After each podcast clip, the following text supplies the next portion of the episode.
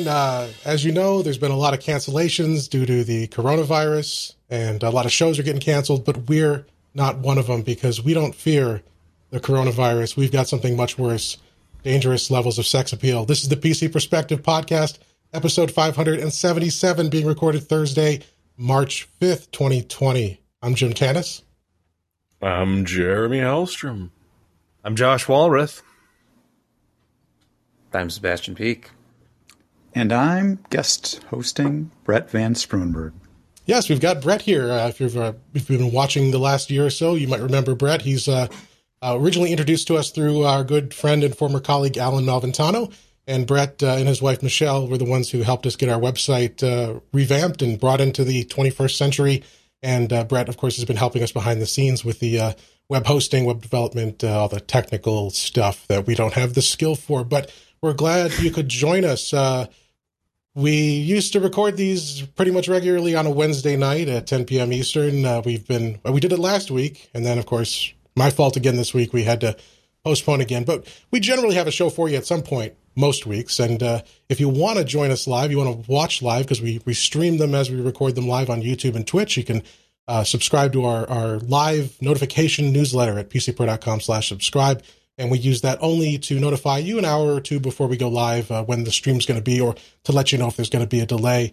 And uh, you can always follow those uh, live streams at pcper.com slash live We've got the embedded YouTube uh, video right there and chat. And also join our Discord community. We've got that going 24 7 and it gets pretty active during the live streams as well. You can uh, find a invite link to the Discord feed in all of the podcast show notes. And those show notes are all listed at pcper.com slash podcasts. Uh, well, let's uh, let's jump in today. We've got a bunch of stuff uh, we've got to talk about, and we don't want to. Hey, you know how long. you know how I stayed away from from getting sick. How's that?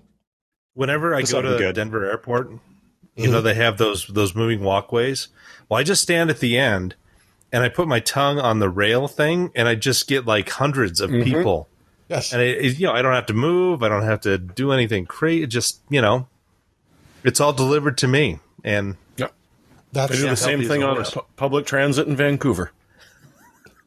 That's, and that's I mean because they're saying this is so bad because we you know it's new. We don't have any immunities to it. And just by probable statistical probability somebody's going to develop immunity after enough exposure. So put your tongue on that on that railing. On that rail. I get a few strange looks but you know every once in a while somebody's like hey that's a good idea and they go to the other one and yep. You're going to live forever. Forever oh yeah you're going to be doing yep, this. Pick the one the drug dog is most interested in, by the way. oh man! All right. Well, let's yeah. uh, let's let's jump into the news. So, uh, big news today was that AMD held its uh, Financial Analyst Day, and they've got a website. We'll have the link uh, to this in our show notes. They they kind of put uh, they had a, uh, an in person event. They live streamed uh, parts of it. They had a bunch of presentations from AMD executives. We'll have a link to uh, the presentations and stuff here. We'll also be showing some slides uh, from those events. But uh, the, the key here is that AMD, uh, this was their first financial analyst day since, was it 2017? They had one right uh, upon the launch, right before the launch of the first generation Ryzen. And so they kind of used this event as an example of of showing the progress over these few years because you know that that event was really the turnaround for AMD. They went from a uh, a far second place competitor to Intel and and and Nvidia, uh, but I mean, it, looking at both their CPU and GPU, obviously the CPU's been a stronger play than the GPU, but both have improved significantly in this time. And so they they went through and, and kind of looked at how they got to where they are now and gave us a roadmap of uh, where they're planning to go. Some some of it we knew, some of it was clarified for us. Uh, but uh, you know, big big news in front. If I can pull up some of the slides here. Um, uh, so these are a selection of some of the slides from the uh, the event. Uh, the big news was was that uh, financially they're looking very very good, and the stock amidst this uh, huge sell off or volatility in the U.S. markets over the the coronavirus, AMD stock weathered pretty well. It, was up a high of I think as much as twenty percent yesterday, amongst a, a thousand point loss on the Dow. Uh, and uh, it, it did fall a little bit, but we'll we'll see more activity, I'm sure, in the markets uh, coming on Friday here. Uh, you know, but, and just a real quick thing, and this is the serious. This is the probably the most interesting thing that she talked about was they asked her about uh, how how supplies are coming in and and you know how's the channel looking, and she said that right around mm. Chinese New Year was the worst, but otherwise they have really no problems. And if you look at like Newegg and Amazon, things that you thought were going to go, I mean, that were starting to look like the prices were going up, now they're hitting back to normal. And so it seems like supply chain is not nearly as affected by coronavirus as we were expecting. I know that, that China has kind of lowered some of its emergency levels in a couple of areas. So, I mean, maybe that's a positive thing, but it was interesting to hear AMD say that, you know, their, their, their supply channels were doing perfectly fine, even, even with this coronavirus, even though they are not talking about financials in view of any other potential uh, issues that coronavirus could do if it you know like comes back with a passion or makes itself worse, um, mutates, whatever. TSMC is saying the same thing. Yeah, that's interesting. They're not seeing any impact whatsoever on their supply channels, and well, I was going to say who's their main customer, but that would be like literally everyone in the world right now. But AMD is a good chunk of it. Yeah, and we I mean we do know that there have been some statements about uh, supply issues. Like I think Intel, for example, was talking about Tiger Lake uh, availability, and, and one of their executives said that their projections were made before the coronavirus was was fully uh, accounted for. So that could slip. But yeah, as, as Josh said, uh, Lisa Su, in, in giving her speech, has, has said that they're they're looking they're looking good in terms of uh, at least the rest of this year. Again, assuming no significant uh, worsening or changes here.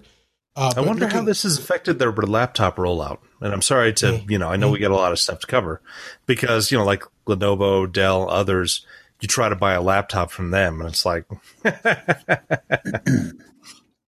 yeah, I mean, month and that, a half. That, that is a good point. We, we haven't heard anything specific about delays, but with the last few uh, platform launches for both AMD and Intel, it, it was it was a slow rollout. Intel, in the case of having that difficult transition to 10 nanometer and, and getting Ice Lake availability, and AMD just in not having enough launch partners in the in the uh, market for Ryzen 3000 mobile. Uh, but yeah, we'll, we'll have to see. Uh, so far, we haven't heard anything good or bad uh, on that front. So we're expecting at some point towards the end of this month to start getting some more details and then having those products at least get into our hands in April. Uh, so we'll see though. Uh, but looking at uh, AMD's financial performance, uh, they kind of charted, you know, their average, uh, uh, what is that, co- compounded annual growth rate, CAGR? I believe so. Okay. Well, so they're looking from 2015 through 2019 of an average 14%, and looking ahead, they're increasing to 20, 20% growth rate with a gross margin in excess of 50%. So these are these are real big, important uh, numbers for AMD, and this is what that initial stock market response was based upon. Was this this very confident uh, uh, projections, uh, looking at their you know their revenue uh, increasing steadily. Uh, there's also a slide here, and obviously gross margins another big factor there. which is, of course, impacted by the chiplet approach, which allows them to maximize production and, and in terms of getting products to market. Uh, and of course, here the, the debt versus cash, uh, seeing the the the debt that had that saddled the company uh, not that long ago uh, being very quickly paid off, and seeing the company grow and, and strengthen. Uh, so very very good uh, financially for for the company, and like I said, we'll we'll see further response in terms of the company's stock price. Although with the markets being so volatile, who knows?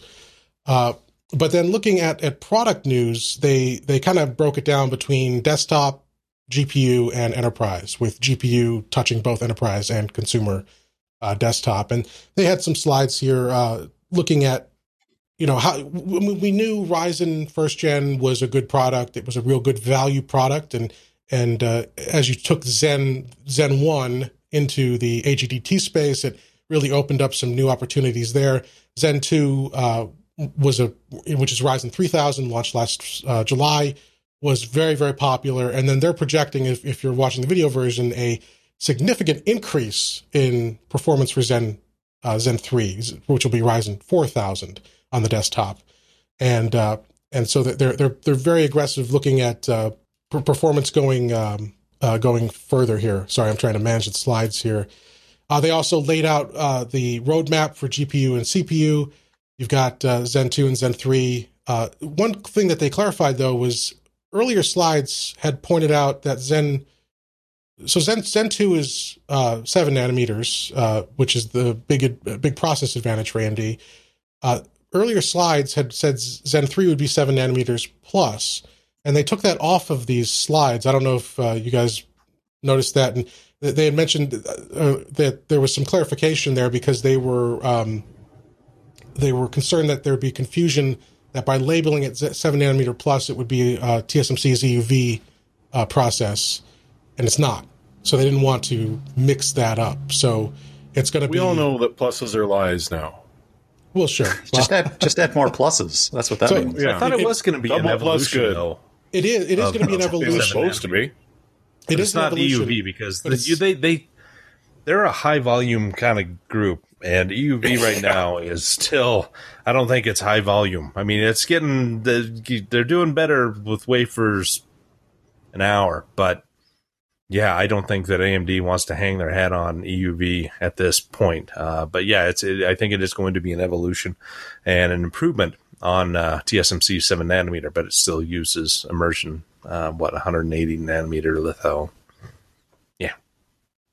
Yeah. So, yeah, so there, there is, it is a, a an improvement, uh, but it's not, uh, I think, I'm not sure what they were hoping to signify, but they, they took the plus off, is I guess is the, the point there. But it, but there is a there is an improvement there. And then looking forward to Zen 4, uh, which is projected to be five nanometers. So Zen 3, they said, will hit end of this year, um, or, or, well, by the end of this year, I think we'll see it before EPYC, uh, but within 2020, uh, according to plan. And then five nanometers. It's not clear if it's end of 2021 or early 2022. If you're looking at these charts, it's uh, the chart range goes to 2022, but if they're launching Zen 3 at the end of this year and if everything goes well, we, we should expect it in that time frame, end of, end of 2021, early 2022. Um, yeah, I, th- I think we're going to see EPYC first. Uh, just the way. Oh, you will. Okay. I think so. I don't think it's going to be oh, a yeah. desktop. I think that they're going to go high margin as possible with this new product until they can really get things rolling with it. And uh, yeah, it's probably to. You know, they they AMD did kind of backwards with Zen how they usually did it. I mean, they always did the server version first as they're ramping up production, get the higher margins, uh, get better money out of each chip made, and they didn't do that with Zen. Uh, but they sort of did it with Zen 2, but EPYC was kind of slow in rolling out as compared. But I think that they're probably going to go back and, uh, yeah, EPYC's going to get the Zen 3 before desktop and certainly before mobile. Well, before mobile. I, I, I only I said that because in their in their slides they said in certain areas they said Zen um, would be later 2020. I'm sorry, desktop would be later 2020, and server would be late. So I, I assumed late meant after later, but you you could be right. Uh, I don't know. I don't have any inside information. Yeah. That's just kind of what I was getting from the gist of their conversation. Mm-hmm. Mm-hmm. Uh, so looking at uh, uh, GPUs real quick here too, they they kind of talked about where they've gone uh, on desktop GPUs.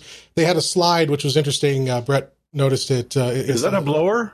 It's a little. Is that a blower? Not, no, it's it doesn't a, look. It's a like little it. bit more, a little bit more green team look to it. Yeah.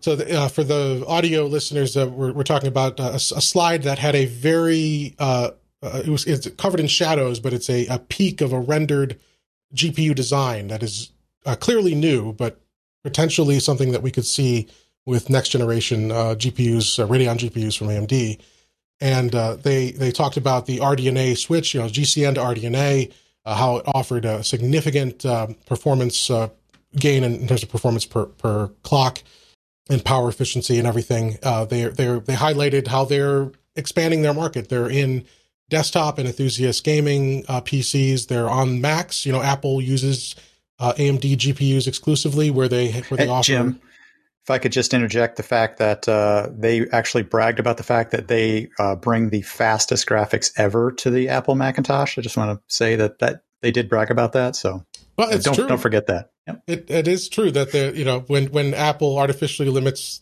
availability of web drivers, uh, then yes, it is the fastest ever because that's all right. you can use, mm-hmm. unless you want to run a uh, what, what, what was the last uh, OS 10 that, or Mac OS? High Sierra. Was it High Sierra?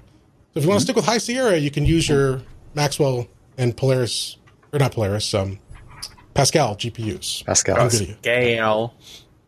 But uh, uh, they, they highlighted that, and then they obviously uh, ex- are excited about the the being being the the exclusive GPU for next gen consoles, uh, the PS5 and Xbox uh, Series X.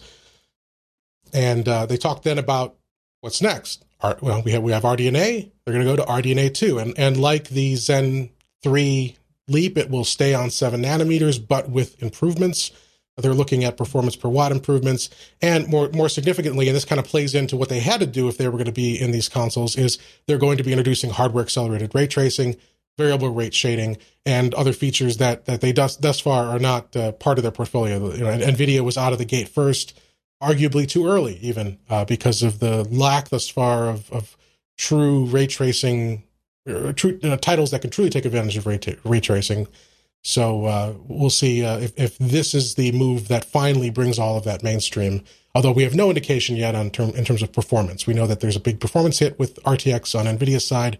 So we'll see how it works uh, on the AMD side. Although they did say that the Microsoft uh, DirectX ray tracing demo is working internally and, and seems to be going well. So uh, we'll see what happens there. And then, of course, looking ahead, they're looking at RDNA 3 as we get near 2022, uh, which will then be the the successor there. They didn't they didn't specify manufacturing node there. They just uh, called it an advanced node. So we'll see where where that goes.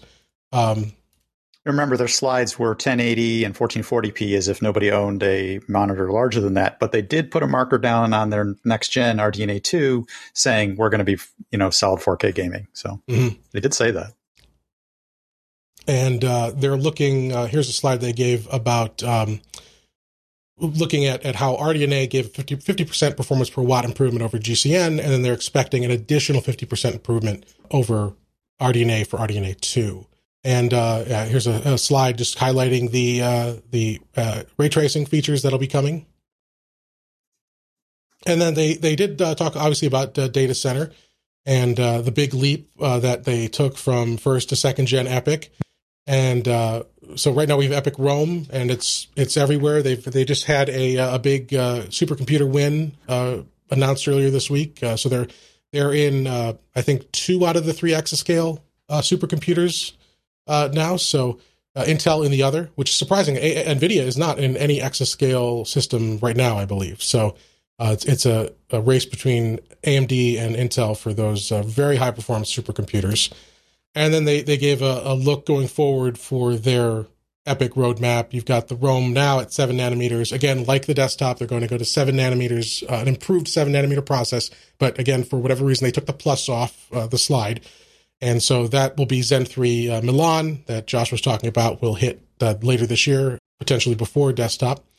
And then looking forward to uh, Genoa Zen 4 at 5 nanometers, they specified. Then again at, at the 2020, end of 2021, early 2022 uh, time frame. Uh, what, what, do you uh, guys last, think about that? Well, the last thing about GPUs is, is, is I believe they said that uh, the era of repurposed um, uh, enterprise level graphics or compute graphics uh, like the Radeon 7 uh, coming to the desktop is over. They have enough money to split the teams now, and they've got uh, dedicated teams in enterprise and dedicated desktop for uh, GPU development. So they CDNA. are pretty serious about it. Yeah. So you you won't see, you won't see you won't see a Radeon 7 type uh, style repurposed enterprise graphics system, you know, repurposed to the desktop again. Oh, that's yeah, what they say. Right, and that's uh, what we were, I was just about to talk. I, I, put this under the enterprise category. Oh, sorry. I yeah, I guess I could have gone under the GPU category. Way to go, Brett. Uh, I know, I blew it. but they have uh, uh, right, and so we have RDNA for the graphics on the desktop, and as, as Brett was saying, AMD announced that they're they're having the CDNA uh, architecture, which will be enterprise or you know data center focused cards. So we can we don't you know the things you don't need for gaming they can focus on expanding and maximizing performance for enterprise data center uh, workloads. Yeah so no you know no more of those those uh, uh, not compromised cards but what, what, would you call the radeon 7 uh, compute, hybrid compute compute yeah. focused i mean what compute am i gonna what am i gonna put in my high performance hackintosh now well not a 16 gigabyte compute card anymore But Say goodbye so to HBM. Good. It's so good in DaVinci Resolve. but uh, and, and Nvidia will just call you naughty for trying to mix drivers and cards. Yeah, that's that's true. Um, Eleven gigabytes should be good enough for anybody. okay, Bill Gates. Yes, exactly. Thank you. Um, and then uh, they had another quick slide. Now that they've established this CDNA architecture going forward, they've they've you know they're planning out for CDNA two, uh, which will uh, uh extend to exascale, you know, compatibility. Uh, but I mean, there are they're, they're going to get to exascale already, but this will this will uh, enhance that going forward. And again, they didn't specify the node there; they just called it an advanced node. So we'll see we'll see where they end up there. But any other you, thoughts? Did you go over Infinity Fabric three? Oh no, I I, eight, I didn't have a slide. Eight, nope, not yet. Eight way. Yeah. So yeah, so they're they're getting to the true original promise of Infinity Fabric, right, Josh?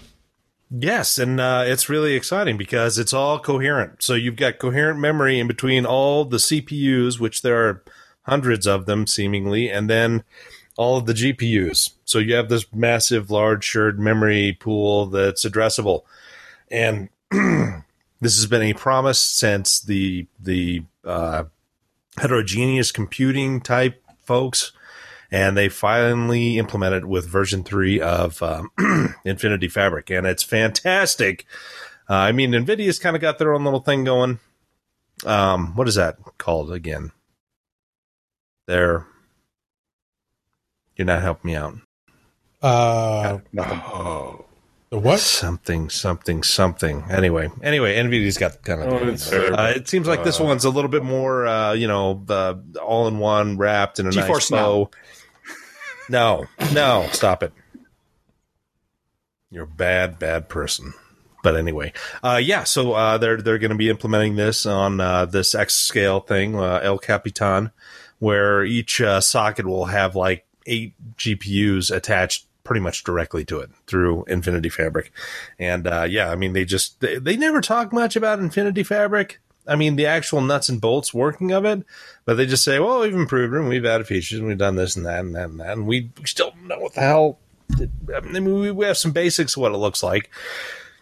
But again, uh, this is this is AMD acting like a much larger enterprise company than they have been in a long time. And of course, Infinity Fabric uh, initially came from SeaMicro, who had those ultra dense computer uh, servers with you know hundreds of CPUs. And uh, yeah, they've just continued to uh, to work. NVLink, you bastards. Oh, okay. Yeah, thank you, Bio, because it's not really the same thing. My brain is too filled with spite to think of it. Yeah, anyway. Yeah, it is. Um, we should probably pause here and let Jeremy hit the hit the beer a little bit harder before we continue. Make sure he can level out. it's been a rough week. Um, gotta gotta lubricate those uh, those brain cells. The ah. little malt product.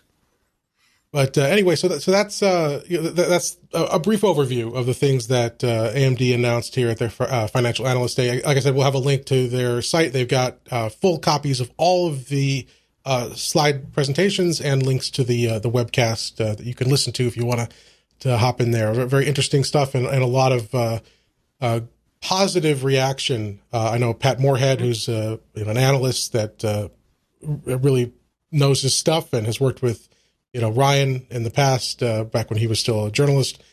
he was very very high on on AMD, so on, on, their their reaction here. So keep an eye on that, and if you're you know if you're holding AMD or if you're interested in and you know investing. It seems like uh, amidst this turmoil, uh, they seem to be uh, doing pretty well. I, I, was it was very nice of them to refrain from doing a Nelson laugh uh, pointed at Intel when they started talking about security features of the new processors. Which yes. again we link to. We don't need to go into, but uh, is definitely worth mentioning.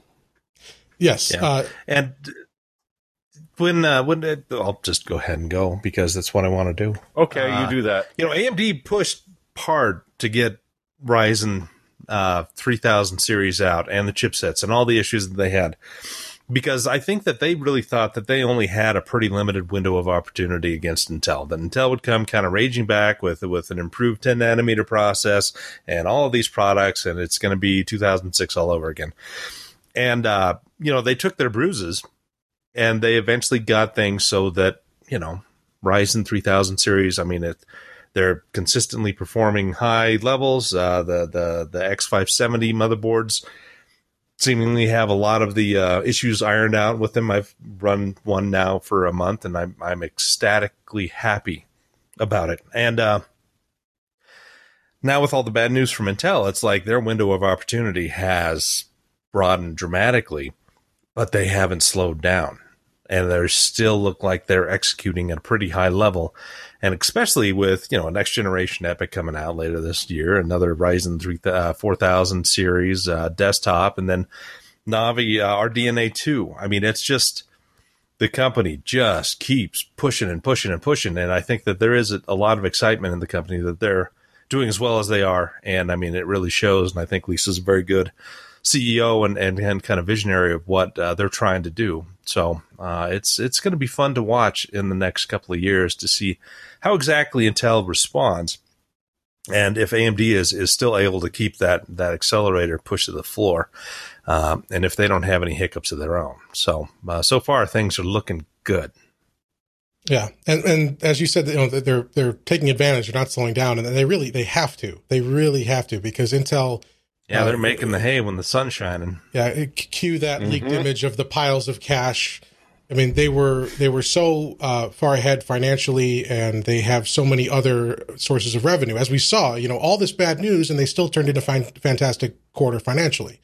So AMD's got to really take every advantage. They can't afford to slow down. They can't afford to have a hiccup, uh, even if AMD, or even if Intel takes, uh, you know, th- as long as they have to to get their act together. But uh, speaking of Intel, uh, we've got on the mobile side, we've got the the, the new laptops coming out. We've got 10th gen uh, Intel uh, 45 watt TDP processors, base TDP, base TDP. We just got to clarify because nobody runs them there.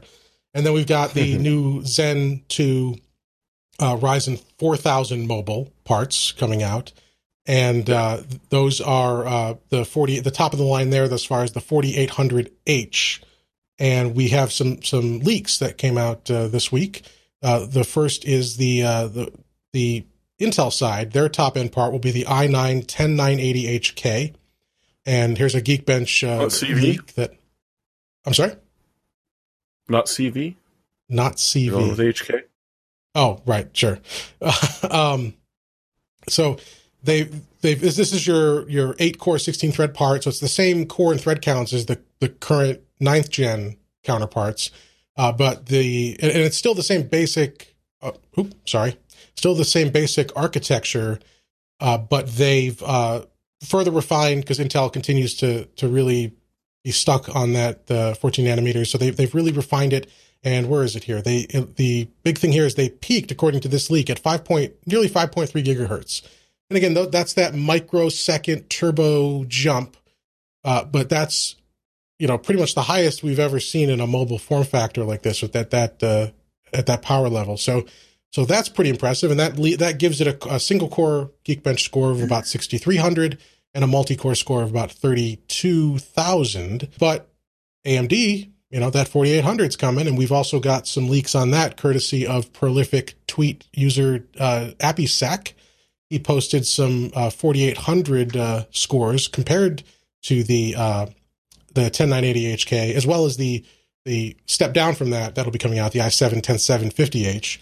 And you can see here it's uh, it's holding its own. Now, actually, these scores here are a little lower than what we just saw in that previous leak, but on that multi-score core in particular, it's it's neck and neck. It's it's whole it's it's looking to be very uh, very competitive, which is what we've seen as as AMD has slowly closed that IPC gap. Uh, they're they're they're getting they're getting very good at the at matching Intel in the, in the one place that they thus far still led. Uh, so, uh, what do you guys think about that? I, I need to see it, and okay. I need them yeah. to shorten the names. You can buy a Dell with Ubuntu. Sure. Well, you can order one. Well, yeah. I don't know you get it, but you can order one. It's true. And uh, and and so you know, as we've seen with last, you know, as is always the case, uh, this all depends on thermal constraints.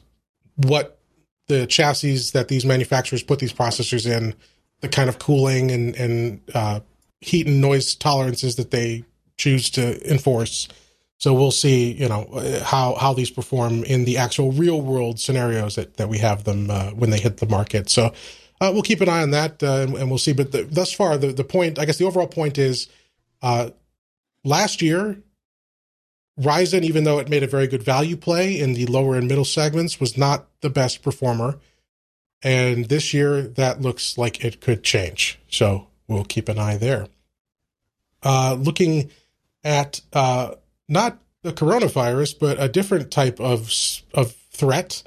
Uh, Jeremy found for us uh, some interesting uh, security vulnerabilities that use uh, ultrasonic sound waves.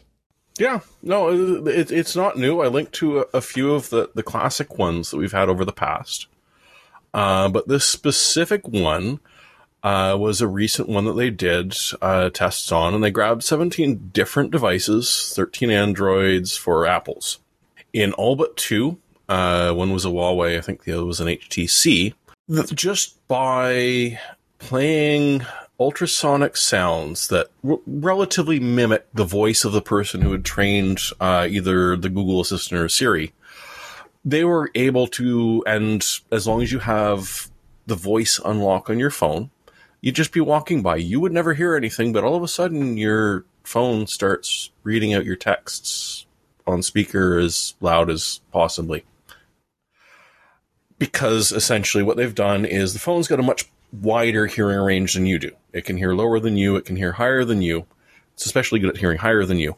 So your ears are not picking anything up. It is. Uh, it's totally hearing your voice, or at least uh, an upscaled pr- approximation of it, because when you get to that point, it, the frequencies become interesting and less difficult to uh, fake. It's just freaking amusing because we have had uh, a variety that uh, I, I linked through. Uh, that my the one that most people have heard of is the whole thing that went on with the Cuban embassy, and was that really infrasound? And did it actually hurt people? And the problem is, well, you don't know because it's not going to really leave much evidence. So maybe it was, maybe it wasn't. But the fun thing is that with the phone, y- you kind of know. And it, it happens. Uh, there, there's a variety of ones where you can monitor, uh, sorry, you can modify a, a, song. And to your ears, you might hear uh, the slightest little warble in pitch or something on a single instrument your Echo, your Siri, your Google Assistant has totally just heard a full command to go out and buy 100,000 bottles of Purex at whatever cost on the Amazon. It, it's kind of a little bit ridiculous that this is still going on, that they haven't been able to figure out how to limit uh, the frequencies at which they'll accept commands because it's not like most of us can suddenly just start screaming ultrasonically, uh, you know, unless you broke something really important for someone or you're under the age of two. But yeah, it, it's just a new one. Uh, they're working on patching it. Uh, the meantime, is it really, really a bright idea to have your own voice unlock your phone? That will mitigate it right there. Yeah, just turn turn the feature off. Yeah. I feel I need to point out that hand sanitizer is unavailable from Amazon right now. Great. Oh, I bet you that you can convince it to pay a lot of money for that. Yeah, there's always for delivery in 2023. Yeah. Yeah. Three hundred dollars an ounce. All right. So as Jeremy said, uh, just turn that crap off, just to be on the safe side.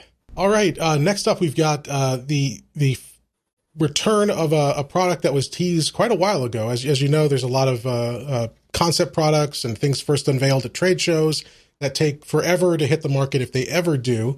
And uh, this is one of them. It's uh, the Seasonic Connect. And this was first uh, teased by Seasonic. I think it was Computex 2018. Uh, let's see. Jer- Jeremy wrote that up for us way back then.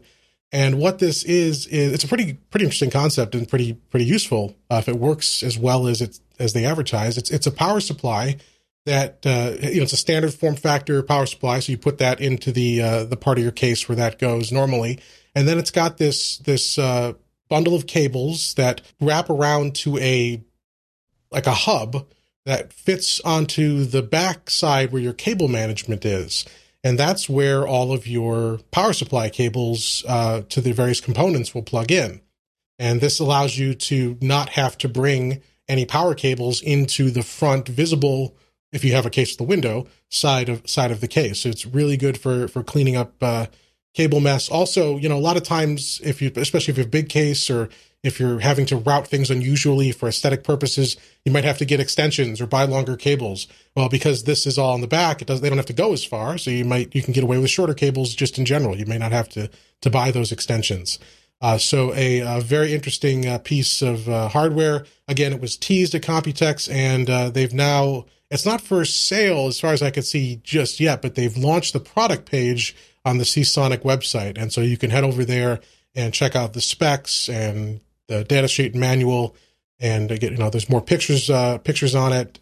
So something to look into. It's it's a 750 watt.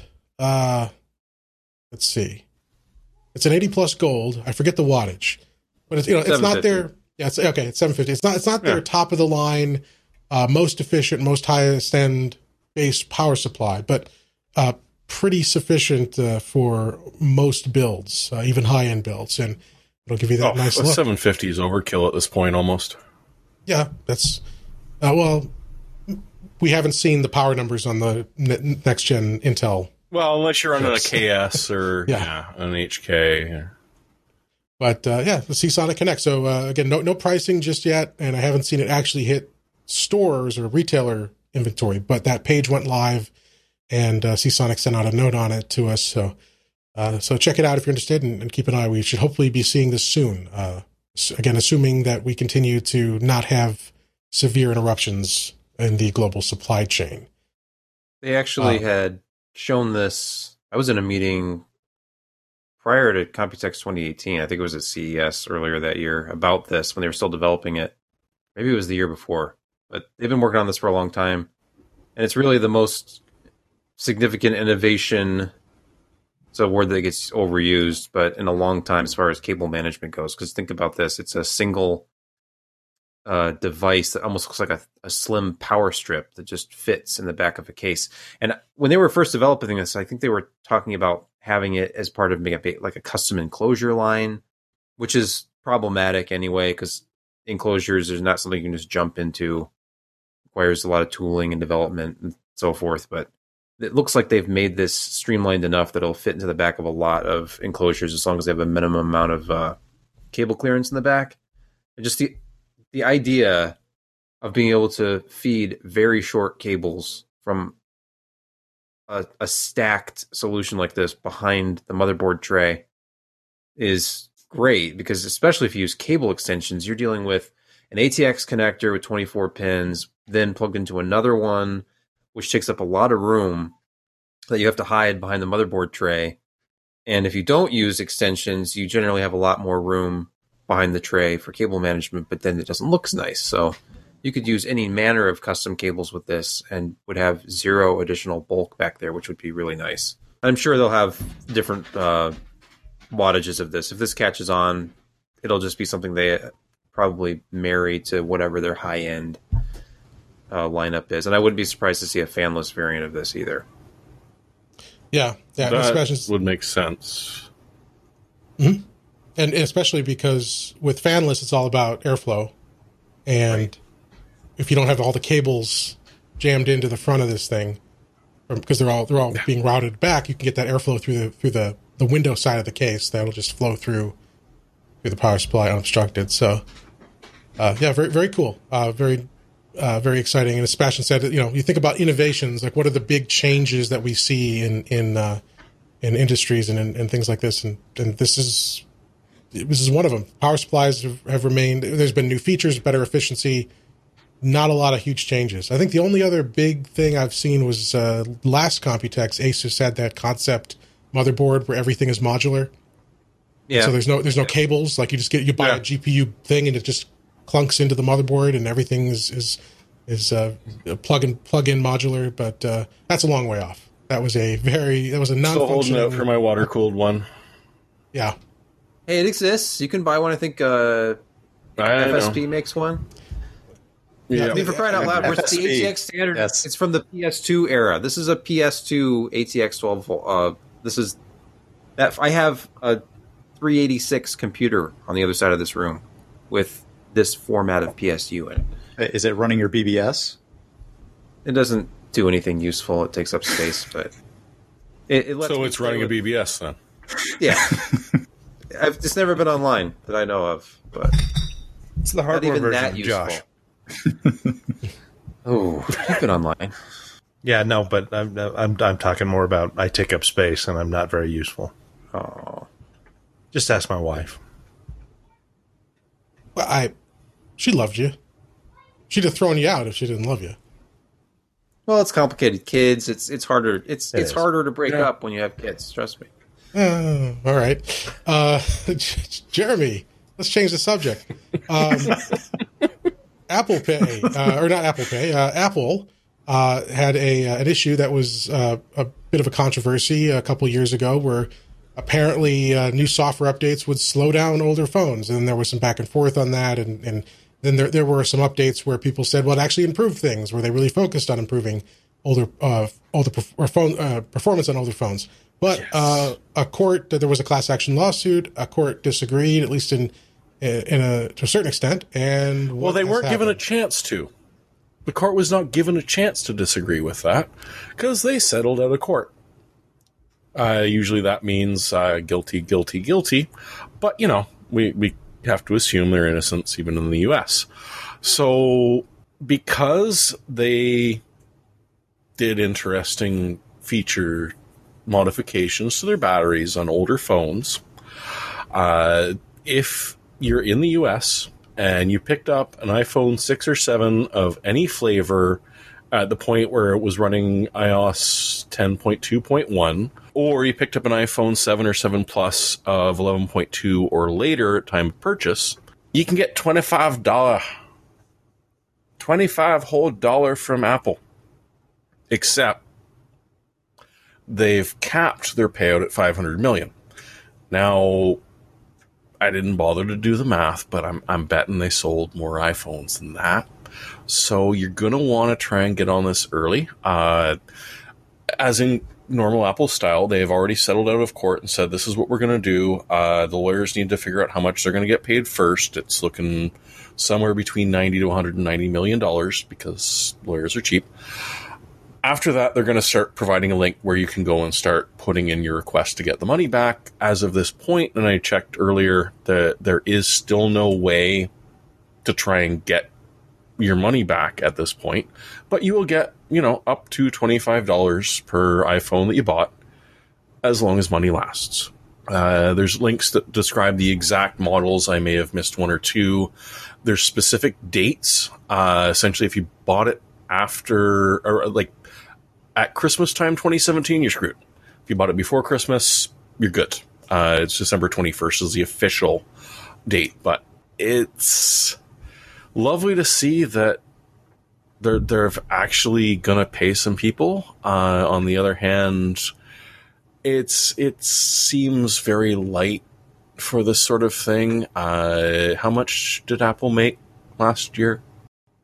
It, it yeah. was, didn't involve millions. It, it involved billions. So Multiple, it's, it's many along the lines yes. of the yeah. So it's along the, the, Facebook of yeah, we did some horrible things. Here's about five minutes of our uh, profit for the year.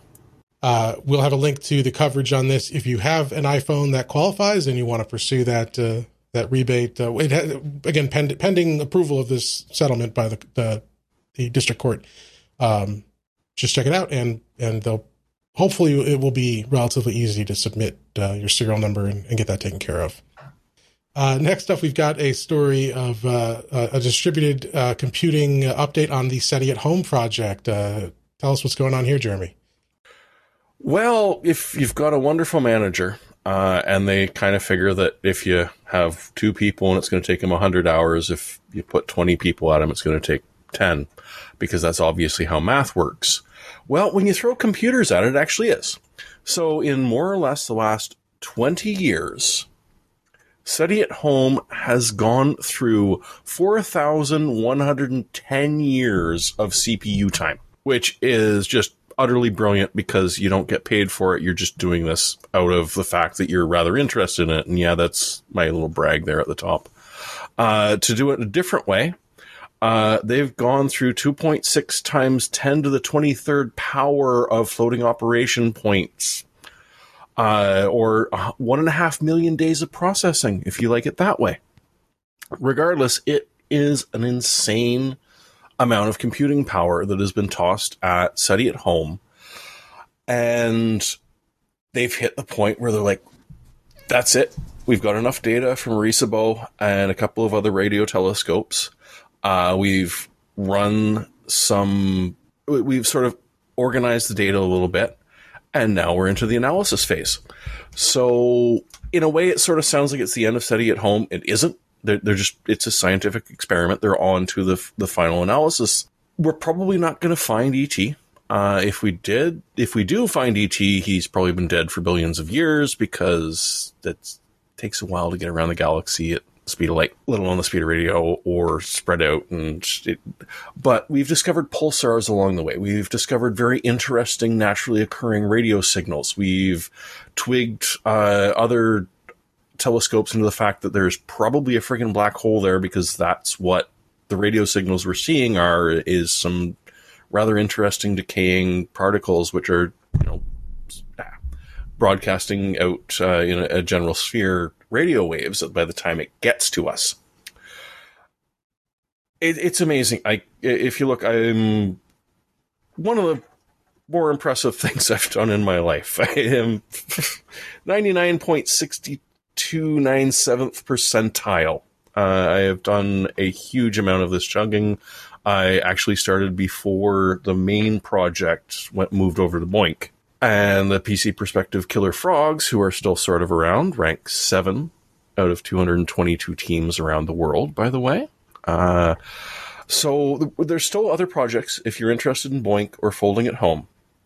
It's a brilliant thing to do with your machine if you leave it on you, you can mine if you want and try to eke out those last couple of pennies as you watch your electrical bill go high. Or you could help map the Milky Way. You could track radio signals, which again, you know, I would love a ride off this planet because there's no intelligent life here. But at the same time, you're mapping the universe. Your, pulsars are a galactic buoy of a, if it's pulsing at this exact thing. I don't care who you are or which arm of the uh, galaxy you're from, you will actually know where the hell that is in reference to other things. So it's just amazing that they've gone through this and just the, the sheer computing power of it for people who are interested. You're not getting any money. You're, in fact, you're paying money for your machine and for your electricity. But it's just pure insanity and it's just brilliant and we're getting a whole bunch of new. Uh, like if you, you follow the link through the register, uh, there's a whole bunch of new searches or new investments going into a variety of very large arrays, and look, you know, just sort of looking out at the universe and seeing what in the hell is out there, which is also absolutely brilliant. So we're going to see this mutate. It's going to change a little bit but for now, it's going to be fun to see what SETI has found over these last two decades and after. God only knows how many work units have been chugged. Arecibo probably pulls down about 35 gigs a day every day. And that's just one. Yeah. Incredible. And but as, as Jeremy said, you know, by all means look into this if you want to contribute uh, to various BOINC projects, but not if you have a Navi GPU. I don't think that's been fixed yet. We talked about this a few weeks ago. There's an issue yeah, with Navi GPUs no. and uh, the verification of the work units. So uh, I, I, I, believe they're proactively blocking them if they detect that as your GPU. Yes. But even if you've got your GPU enabled, it will not do good. it okay. if you've got a Navi. But just keep, yeah. keep that in mind if you're having trouble and you've got Navi, and hopefully they'll fix that uh, fix that for you. Um, and if you got some spare flops, uh, the Large Hadron Collider is always looking for some. Mm. Awesome. There's a stupid amount of data coming out of that thing too. Let's let's wrap up the the news this week with a couple of uh, game related announcements. So, uh, as, as, we said at the beginning of the show, a lot of uh, events are being canceled, but one that wasn't canceled kind of is, is ironic that it's sounds like PAX. PAX. Never mind. PAX East happened, and uh, well, there is a PAX about... Oh, okay. There is always well, a PAX. Isn't PAX uh, Latin for peace? Wow. I think it is. Yeah, yeah but not in the way they mean it. Yeah. Pax Romano. That's that's peace Romano. upon your cheese. Yes. Yes. Pax Romana would be the. Uh, All right. Oh, well, oh, oh, I was hearing it wrong. else. Real quick, Jeremy, uh, what's going on with Baldur's Gate that came out of the uh, PAX East show? Well, Larian is fondling Baldur's Gate, which I have mixed feelings about because I have yet to beat one of their games. Uh, however, I do enjoy it because if you're bored and there's a zombie with a stink cloud coming at you, you can grab a candle out of your pocket, light it, throw it at the zombie, and have it explode. So, in a way, it is very much having a, a, an enjoyable uh, dungeon master running your game because you can do silly shit like this. The interface is immediately recognizable for anyone who's done a a Larian game before, uh, Divinity Original Sin or Original Sin 2 specifically, although some of the others do bear a similar resemblance to it. Now, on the other hand, talking to my father, who is looking at this, uh, who was really excited uh, after we played Baldur's Gate 1 and 2 separately and together uh, for the bit of multiplayer that was uh, enabled, he's not going to touch it. It's just too different. Uh, and, you know, well, when you're born in 44, it's certainly been a, a long road. I'm torn. Uh, I liked my old D&D. Uh, fifth edition couldn't go Intercourse of Penguin, but first and second edition, certainly.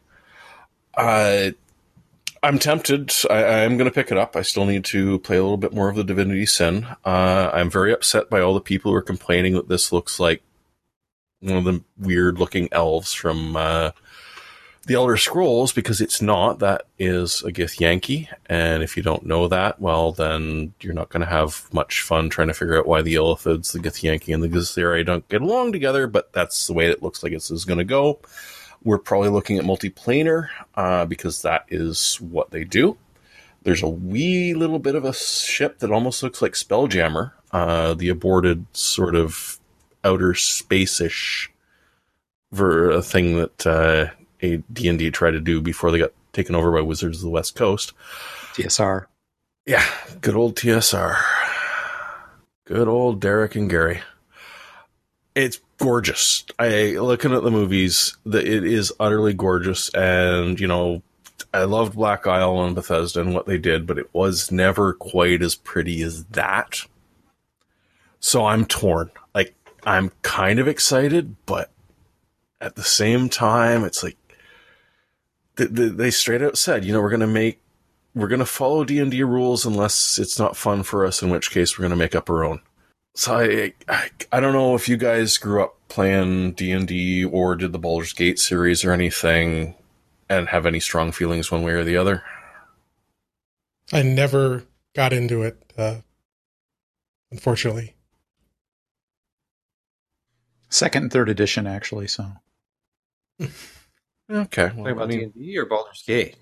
Well, wait, wasn't Baldur's Gate based on D and D? Either rule sets originally? yeah. yeah, no, I, I did uh, second edition uh, D and D in the early '90s, in my early college years when I experimented with things like D and D. Nerd. You don't have to. But yes, you don't have to talk about it anymore. Baldur's Gate one and two.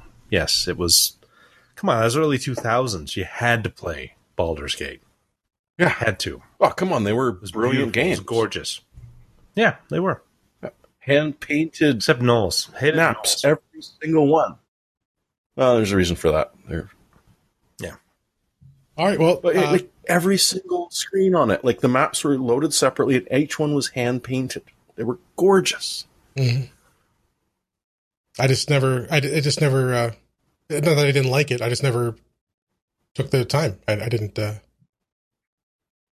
None of my friends were in no, it. It's just... pretty much disintegrated, but I've I've still got the first edition D and D box set. Oh, wow. not AD and D, the red box. think I've still got the blue expert set somewhere.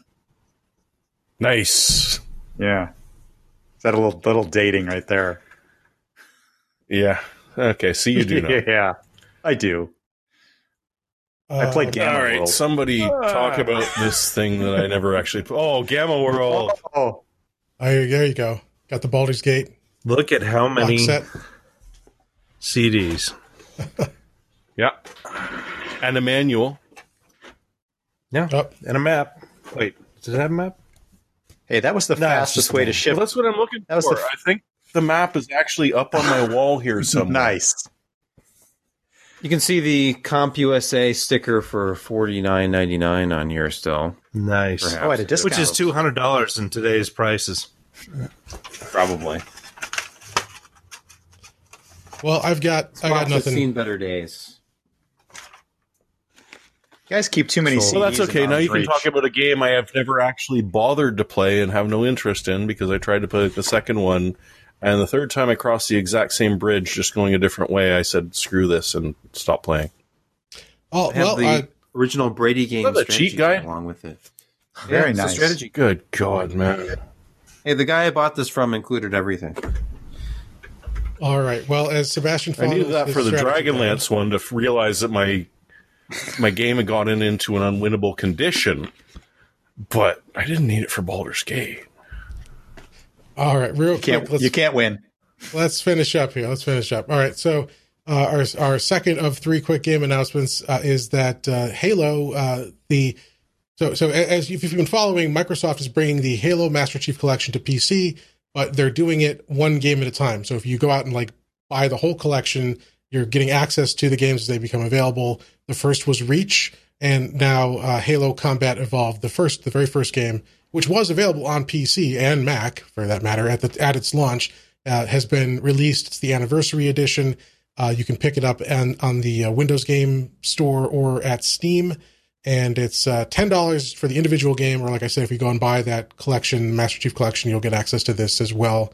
Uh, right now, uh, from what we've seen, I haven't had a chance to play it yet, um, but there were some issues with Reach, particularly audio issues. Like there was the, the audio quality was just like real poor, un- unusually poor, and apparently that's not the case from what I've read thus far with this one. So uh, it seems to be running well, and uh, it's a fun classic. Unlike Jeremy, this this was this was the game we played when we when I got to college and we all had our Xboxes.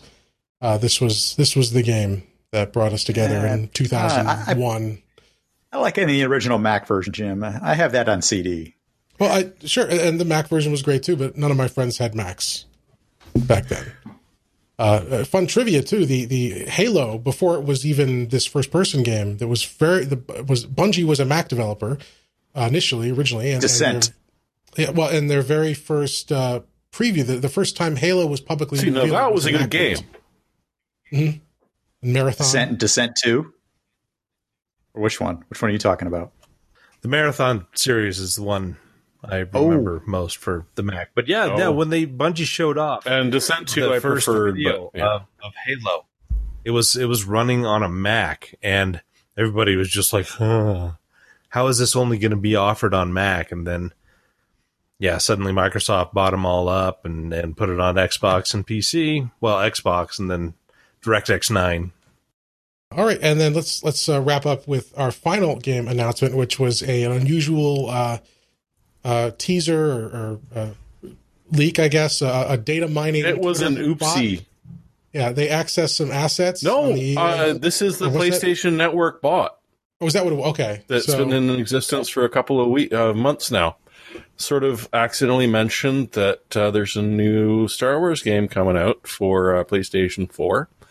Unfortunately, all we have is this screenshot that's sitting right in front of you there, which uh, shows you an Imperial Star Destroyer of uh, Imperator class, I suspect, but it's hard to tell, and a couple of X-wings flying at it. That's not a good idea if you want to live through the uh, gaming session, but yeah, go for it because it could maybe mean that we're going to get a flyer again, a, a, another fighter sim in the Star Wars universe that we haven't had for so bloody long. I don't even remember how to play flight sims anymore, more or less.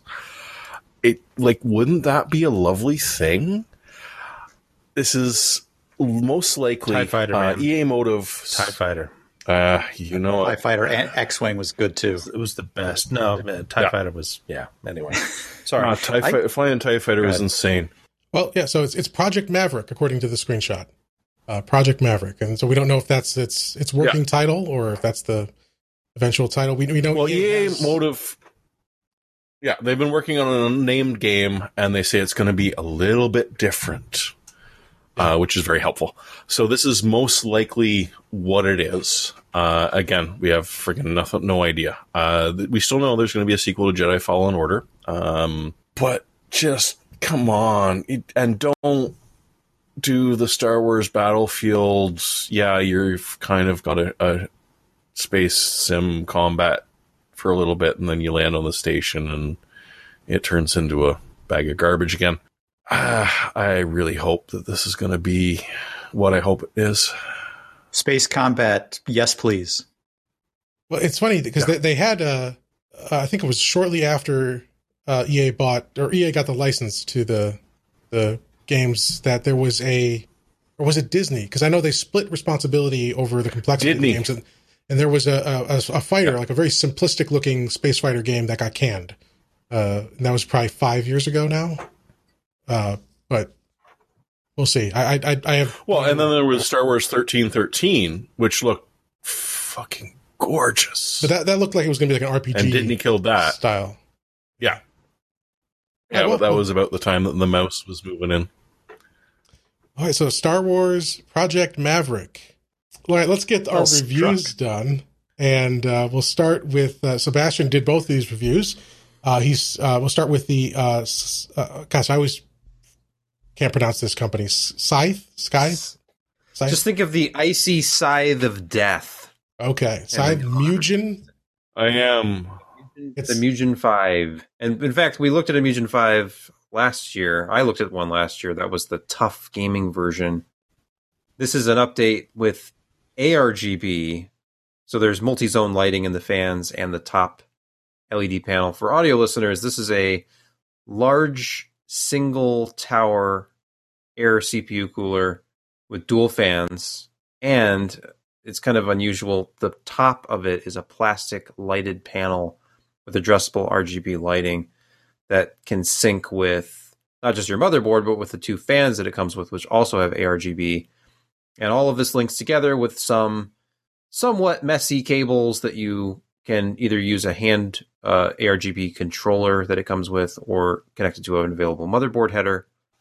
Uh, Kent actually did all of this for us and took some beautiful photos to go along with this if you check it out on the site. But uh, basically, it, he, I don't, I didn't have this in hand to actually compare them directly, but he said that it looks like they've refined it a little bit from the previous version.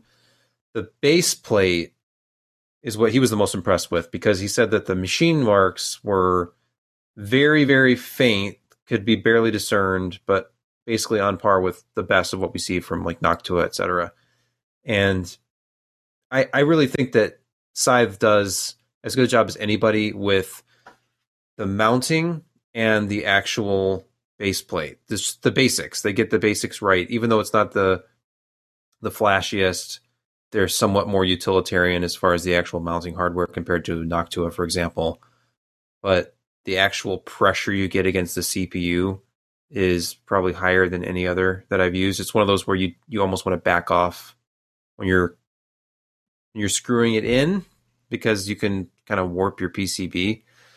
But the performance with these coolers, and he Kent tested these against the coolers he had on hand, like a little group of five here with a Ryzen 7 3800X, and it was second only to the Be Quiet Dark Rock Pro 3 that he has, and they only trailed by two degrees under load. We're talking loads of 58C with that Ryzen processor in a room that was 24C ambient, and the Dark Rock Pro 3 could do 56.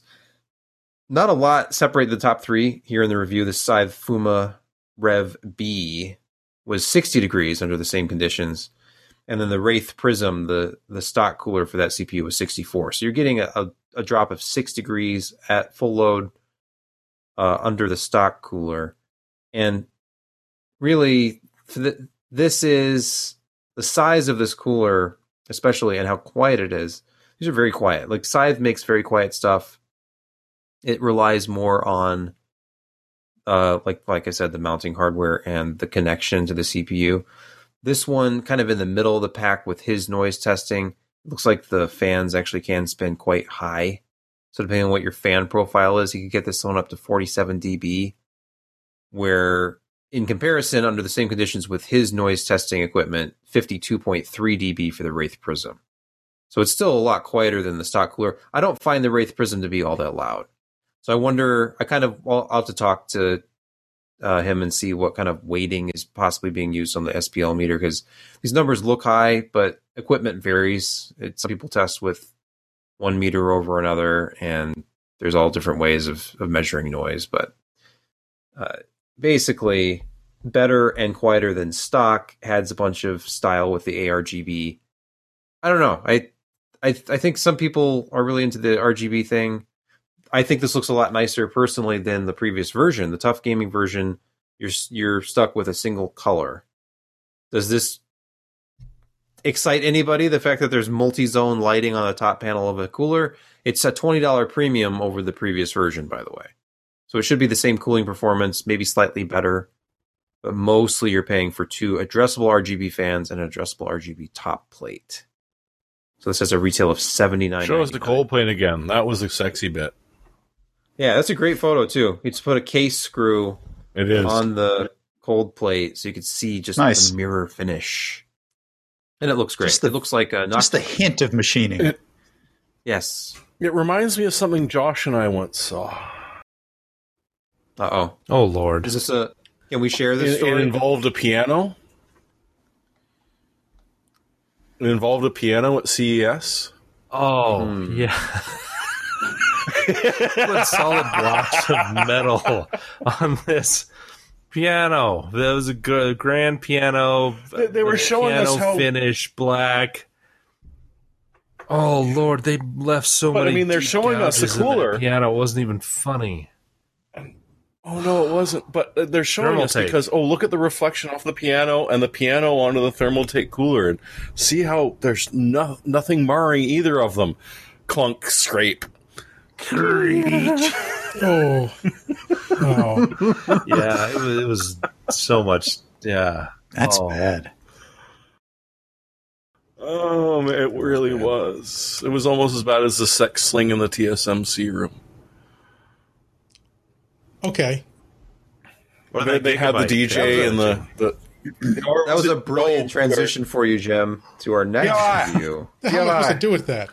Um, well, if you want additional RGB lights in your sex dungeon, check out the Scythe Mugen 5 ARGB. Gold Award. Hey, and I, I apologize. I, I, started this. I said Sebastian did this review, as, as he pointed out. Uh, this was Kent, Kent Burgess. So I apologize. Thank you, Kent, for, for this review. And let's say hello to Rainy, the Walworth cat Hi, guest. Hey, Rainy. Who's that? She's the one who's been bugging me. Oh. Goes underneath sweetie. my chair, starts pawing at me. What are you doing, Rainy? What is that? What is that up there? Okay, well, if only I could done. figure out what the latency problem is. Uh, but uh, all right, let's let's wrap up the reviews here. Now, this one Sebastian did do because he's got it behind him there. I do. And this is the. Oh, I thought that was a uh, laundry basket. oh no! This is the. Oh no! Uh, the Inwin Alice. It's that and case. more. So what's going on with this thing? Well, you know, you have to think about your case a little bit differently with the Alice. Uh, it's fashion forward, as we say in the biz. Uh, think about if you're listening on audio, imagine either a small laundry hamper or perhaps something cobbled together out of a couple of plastic milk crates. And you have the beginnings of what the Alice looks like. It's it's tall and it's very light It's mostly made out of plastic. It has metal on the inside that actually hold your motherboard and other components in place and actually add to the rigidity of the overall construction quite a bit. This thing is way out there. It's so different. I called it in the review startlingly different. and ruggedly utilitarian. My own words. Uh, it's pretty fantastic for an eight pound, $55 case. Like, it, that's really light. It's surprisingly strong. And it basically is a super rugged, like, uh, cage for your open test system inside. And uh, actually, recently, last week, I dropped an open test bench. And uh, if it had been inside of this thing, I wouldn't have an unsightly gash in the side of my motherboard PCB right now. So if you do nothing else with this, if you're actually shopping for an open test bench, I don't think you're going to do better than this for less than 100 bucks. It's it's fantastic as a test bench. What's interesting about it, and what you'll see first and foremost, because this is how Inwin is marketing it, all these different vibrant colors they offer of fabric covers. The whole thing, there's a tube of stretchy fabric that it comes with, and by default, it's a gray polyester fabric, and they're showing anything, every color of the rainbow, basically. Can, can, can you use it as a tube top if in, in summertime? You can. Oh, you absolutely can. Uh, you'd have to modify it slightly. See, the, the base of it is a mesh, and the mesh allows the uh, oh perfect because that'll show bottom. off my nipples really nicely. Oh yeah, yeah. I mean, I I tried wearing it earlier, and the the openings for each leg do actually fit over your arms. Yes, but does so it chafe? It, but surprisingly, no. It's a softer material. It's all polyester, but it, it does have a soft kind of feel to it. I, I haven't. So you're recommending the, the delicate cycle? I definitely and put put it in a delicates bag if you have a okay. larger one, just to be on the safe side. You know, it's it's it's unfortunate that you did not have that installed on the case right now because I would ask you to start taking it down and off while singing. My my only complaint really, and actually I was I was sloppy. I was so excited to get to the components within that I ripped it when I was removing the cover last night. So that's a private uh, As long as you apologize to her. But this, I mean, this is your complete test bench inside of a plastic cage. So it, it all fits in there. The one thing I'll say is that graphics cards are limited to 11.8 inches in length. The longer GPUs, like uh, this XFX card, I really this I have a picture of it here in the review this didn't actually fit. I was trying to demonstrate that because this is almost a 13 inch long card, it was sitting on the storage uh, panel. So unless you remove the storage panel, you have to limit yourself to under 12 inch long cards, which is most cards. And reference cards are like 10 and a half inches long. So that's not an issue. This is the next biggest card I had that d- did fit. It's the XFX Thick 2, not the Thick 3 cooler. So it fit. And you can see around back. There's a there's first of all there's a, a panel your PSU actually screws into. It's going to be hard to see because it's black, and so is the PSU. But then that sits behind the storage tray, and you have plenty of room back here for your cable mess or whatever else you want to fit back here. But it actually, the build process is painless. The design is good. It's got this uh, plastic lid which has like a recessed top, which ended up being kind of like a useful thing to throw like. It is a laundry hamper. It basically is, and it works as a case just fine if you have the fabric cover in place. It will. It does add to the temps. I mean, they Ooh. they picture it with oh. triple fans on the bottom and a single fan up top. That's the maximum configuration you can do up to 360 on the bottom, 120 on top. I didn't put any extra fans in. I just wanted to see how it would do uh, with just the components installed as it came, and it added about eight degrees to the GPU under load and 15 degrees to the CPU. The CPU suffered a little bit more because it was further down in the case and it wasn't, you know, right up at the top like the GPU was to expel air. So you know, it does even fully clothed. Temps. Even fully clothed, it leaves nothing to the imagination. That's true. You can see right through it yeah. depending on the lighting. And if you I'm have sorry, RGB components inside, you're not hiding anything. Right. But you were extolling the virtues of the CPU temps.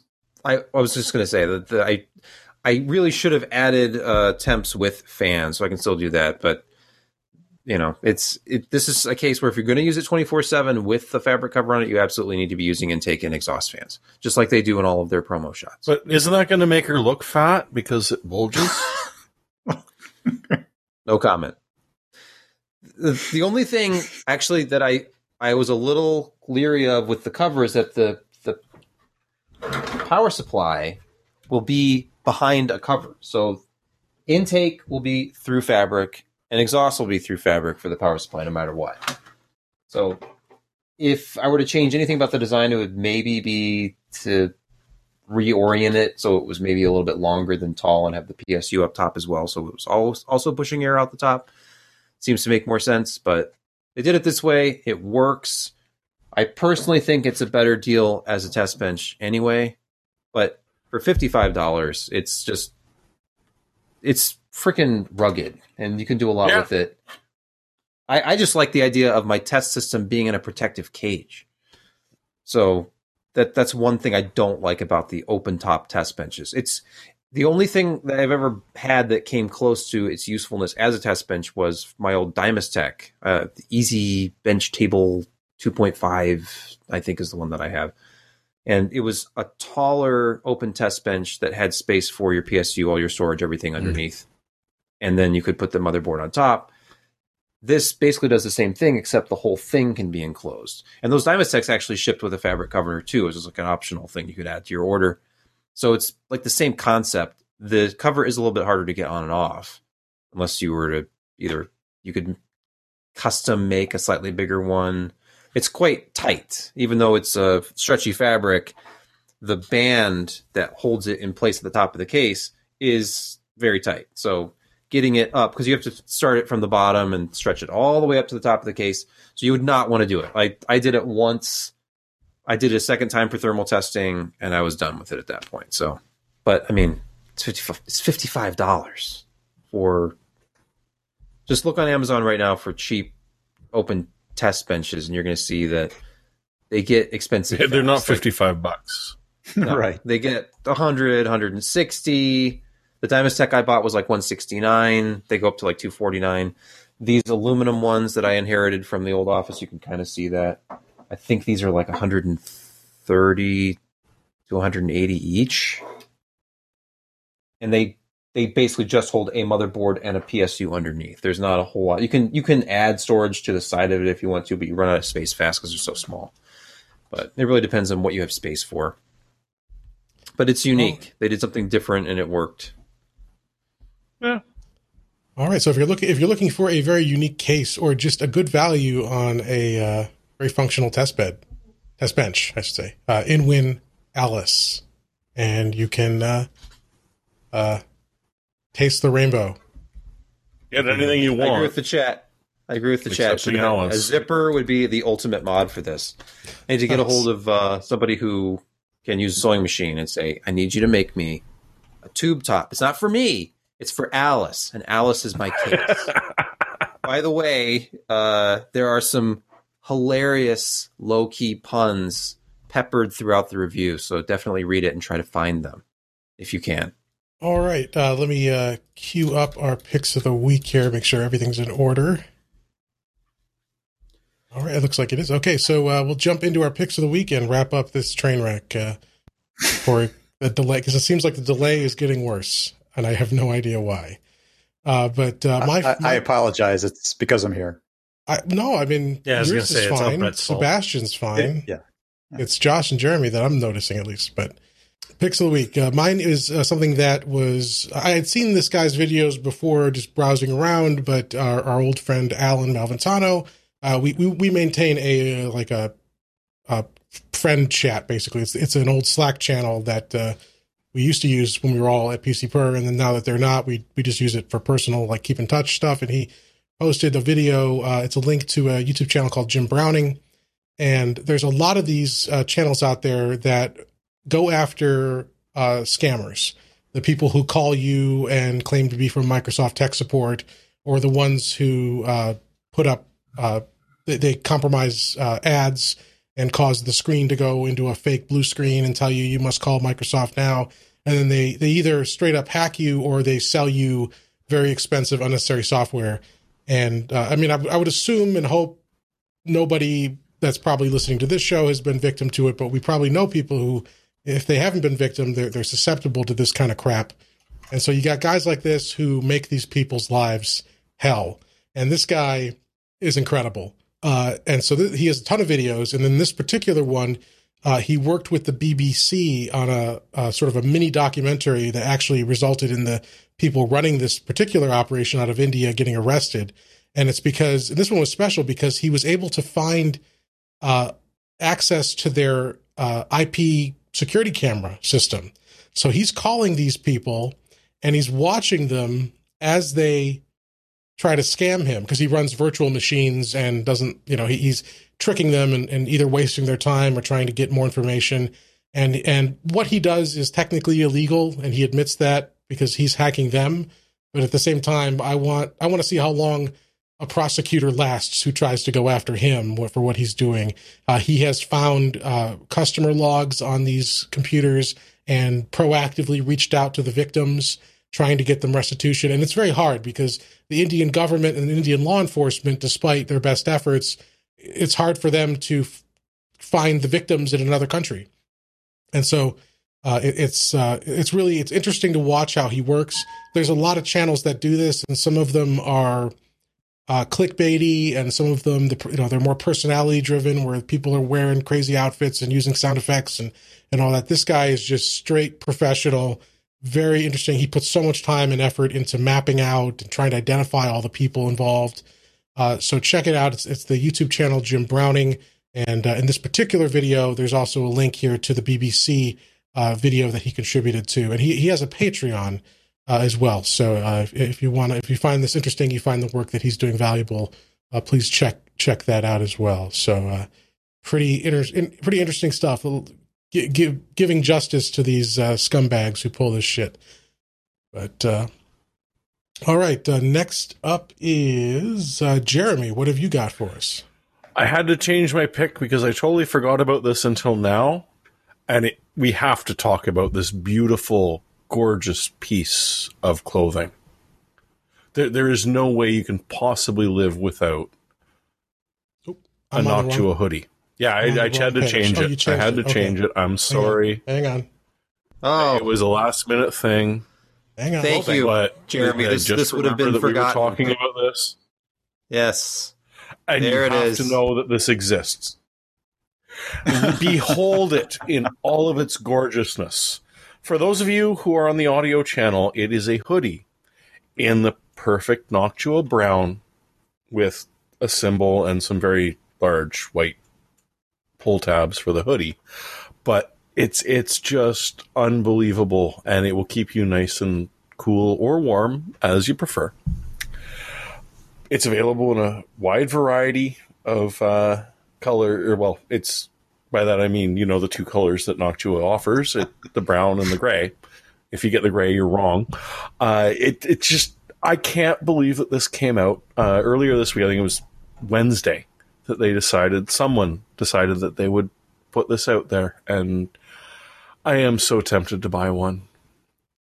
I hate hoodies. I have long hair. Hoodies don't work isn't this more the My color God, of the just the corner bumpers? It's not really the color of the fan with the fan blades, I guess, right? Well, yeah, yeah, the fan blades itself and it's, the corner bumpers. The tan, yeah, it's the well, Brett, the embedded color profile uh, of these uh, images on Amazon is not necessarily completely color accurate to the final product. You know, I, my monitor may not be fully ICC corrected. If you could just send me one of those pucks over, I could probably fix that up, and then then we could yeah. be sure.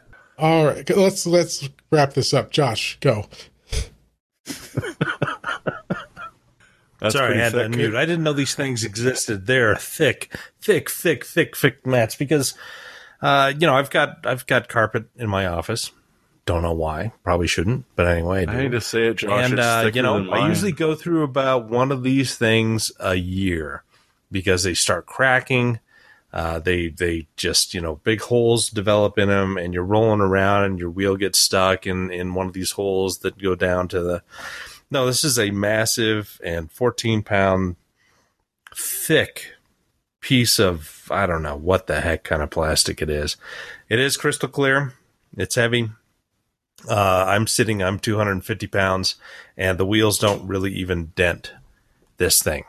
It's it's it's lovely. And for 55 bucks, which is about the price of you know a usual. You go to Staples and you get one of their high quality ones. You know, it's it. This really is massive, and I uh, I got one and I love it because it doesn't bend. Well, my pick is something I was going to use on the podcast tonight, but the microphone uh, interface didn't want to agree with me. It's this thing that you can kind of see, not the microphone, the arm. I was looking for a good quality boom arm that would attach to a desk, and the the reviews and reputation of the really cheap ones is very poor. And I needed something that would actually hold a heavy mic in place, and the arm wouldn't sag over time. This got the best reviews of all the cheaper ones. This is forty dollars for the smaller version and fifty for the one that I got. That's a thirty-eight inch reach, and it's great. It does exactly what they said it was going to do. It's quiet when you adjust it. You don't hear those loud spring sounds, and it holds even a heavy mic without falling over the course of the day. So it's the Samson MBA38, which you know if you're looking around on Amazon, it's the Amazon's choice for a boom arm for a mic for about 50 bucks. And it compares very favorably to something like the Rode, which is over 100 and you get into some pretty pricey territory with the Pro um, desk mounts for mics, but this does a very good job for 50. Would you rather have a mounting arm or a thick mat? mounting arm. That's why not both? True. I'm that person right. who puts the rollerblade wheels on my desk chair, though, so I don't worry as much about the mat. It's a good upgrade. Very good upgrade. Uh, it doesn't surprise me very much. Okay, Brett, uh, your picks. I'm going to walk right up to that demonetization line and step right on it. So I think the very first thing Uh-oh. that we've got to do, and this this is a combo one here. So the first thing you want to do is you want to check out to see, hey, what uh, areas am I going to need to go to soon that may be canceled? So there's this website, uh, which is uh, isitcanceledyet.com. Um, and I think this is uh, the internet is now calling this. Well, there's a couple people calling this um, the uh, human malware uh, situation. So you're looking through all these things that you may be attending. Is it canceled? Is it canceled? So if you got something out in front of you that you think you're going to go to, definitely check this site before you head to the uh, the virus infested airport or train station. Uh, before you go there and then figure out that uh, the large gathering that you're headed to is sadly canceled or maybe happily canceled. Google reader, yes. Chris Matthews, yes. Chris Matthews, yes. yes. And uh, exactly. Coachella, sadly, no. Right. So the site is shockingly up to date. I said within like the last 48 hours or so. So yeah, this guy is on point. But in close uh, conjunction with this uh, is the reason why this site exists is this very educational uh, website that I'd like to bring up next. And please, uh, if you're in a, uh, a participating country, definitely go down download this, and you can kind of get a, an eyes on uh, overlook as to what the heck is going on with your favorite virus uh, and you can figure out how to you know urge it along for a higher score if you're so inclined. This is for educational purposes only, so I don't know why people have you know banned it in certain countries. Definitely go try this. Uh, I've got like a six thousand high score going, and I did just download the zombie pack, so I'm gonna have some fun with that later. Of course, this definitely is go, Plague go Inc., the uh, very yeah. popular game available yep. on like pretty much every platform. Yeah, I've been uh, playing it on iOS actually. So it's always Madagascar. They always oh, the survive. Perfect place to get the plague is your phone. Well, actually, the uh, the tutorial has uh, the plague starting in China. Hmm. Imagine that. I don't know. No, that's what a coincidence. Yeah. All right. Well, that's the show for this week. I I I, I, I apologize for the technical issues. It's been deteriorating before my eyes. Like Jeremy's audio went out of sync, and then Josh's happened, and it started getting worse. And then Sebastian's audio started popping. I, don't, I have no idea what's going on, but I'm very sorry for that. I'll try to have it cleaned up as best I can in post. Uh, but if not, just close your eyes, which you should do anyway. Close your eyes and yeah, and uh, picture Linus or something. I don't know. But close uh, your eyes and I'll miss you. Tomorrow, I'll kiss you. Mm. Words to live by. But thanks everyone Thoreau. for joining us this week, and uh, we'll be back uh, next week, uh, Wednesday, Thursday, who knows? But we'll be there, and uh, we hope to see you then. Thanks.